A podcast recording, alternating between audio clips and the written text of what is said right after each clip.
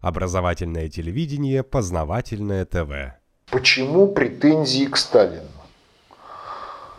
Вот если бы Сталин был истинным марксистом, то к нему бы не было никаких претензий, как нет претензий, допустим, к Кромвелю, Наполеону или еще кому-то, кто, в общем-то, чье правление, в общем-то, не отличалось, мягко говоря, так скажем, бескровностью и чистками общества от тех, кто по тем или иным причинам не угоден.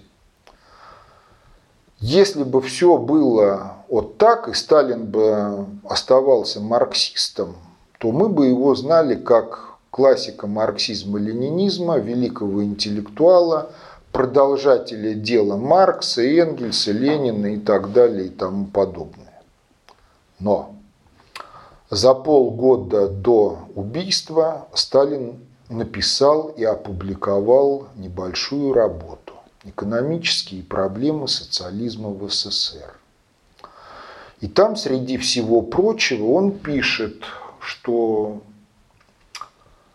то, чего написано в политэкономии марксизма, не соответствует нашей социалистической действительности. И нашим экономистам надо бы отказаться от некоторых марксистских категорий – и при этом я имею в виду такие категории, как необходимый продукт и прибавочный продукт, необходимое рабочее время и прибавочное рабочее время.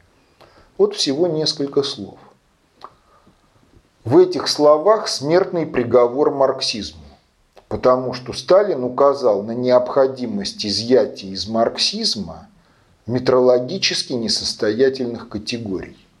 Если они изымаются, рассыпается вся марксистская политэкономия. Ну дальше-то что?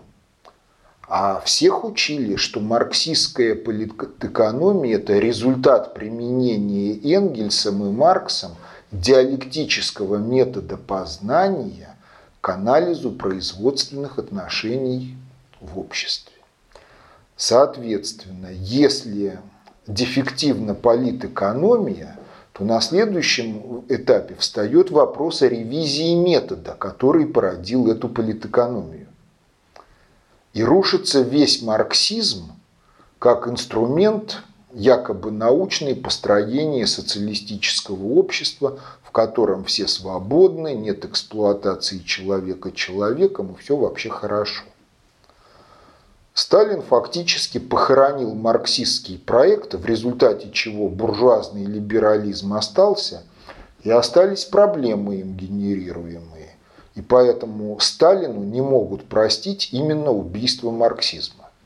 А реальность такова, что общество большей частью бездумно, и хотя работа была издана впервые в 1952 году, то есть еще при жизни Сталина, что современники не поняли. Но кто-то понял и дал санкцию, что с этим пора кончать. И Сталина убили до того, как он передал власть тому, кого считал бы своим преемником и продолжателем дела. Познавательная точка ТВ. Много интересного.